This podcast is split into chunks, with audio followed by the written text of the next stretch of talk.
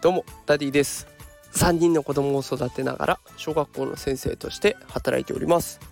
このラジオでは育児や教育を楽にできるそんなヒントを毎日お送りしております、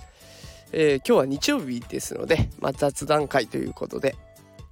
えー、初めて娘が友達と遊びに行った日というテーマでお送りしていきたいと思います、えー、今日はですね娘が友達と約束をして初めて自分で遊びに行きました。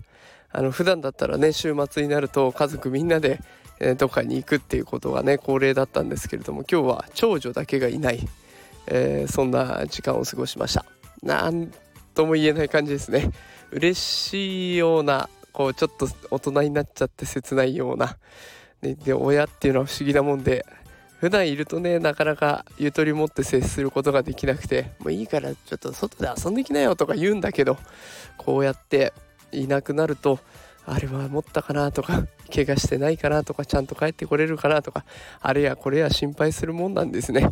なんかこの今小学校3年生なんですけど3年生になってそういうことがあって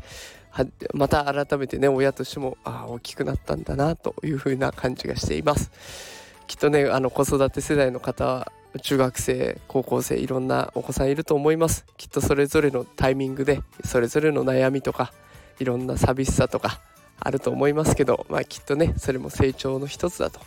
いうふうに親御さんたちは捉えて親御さんも大きくなってるんだろうなと思いました。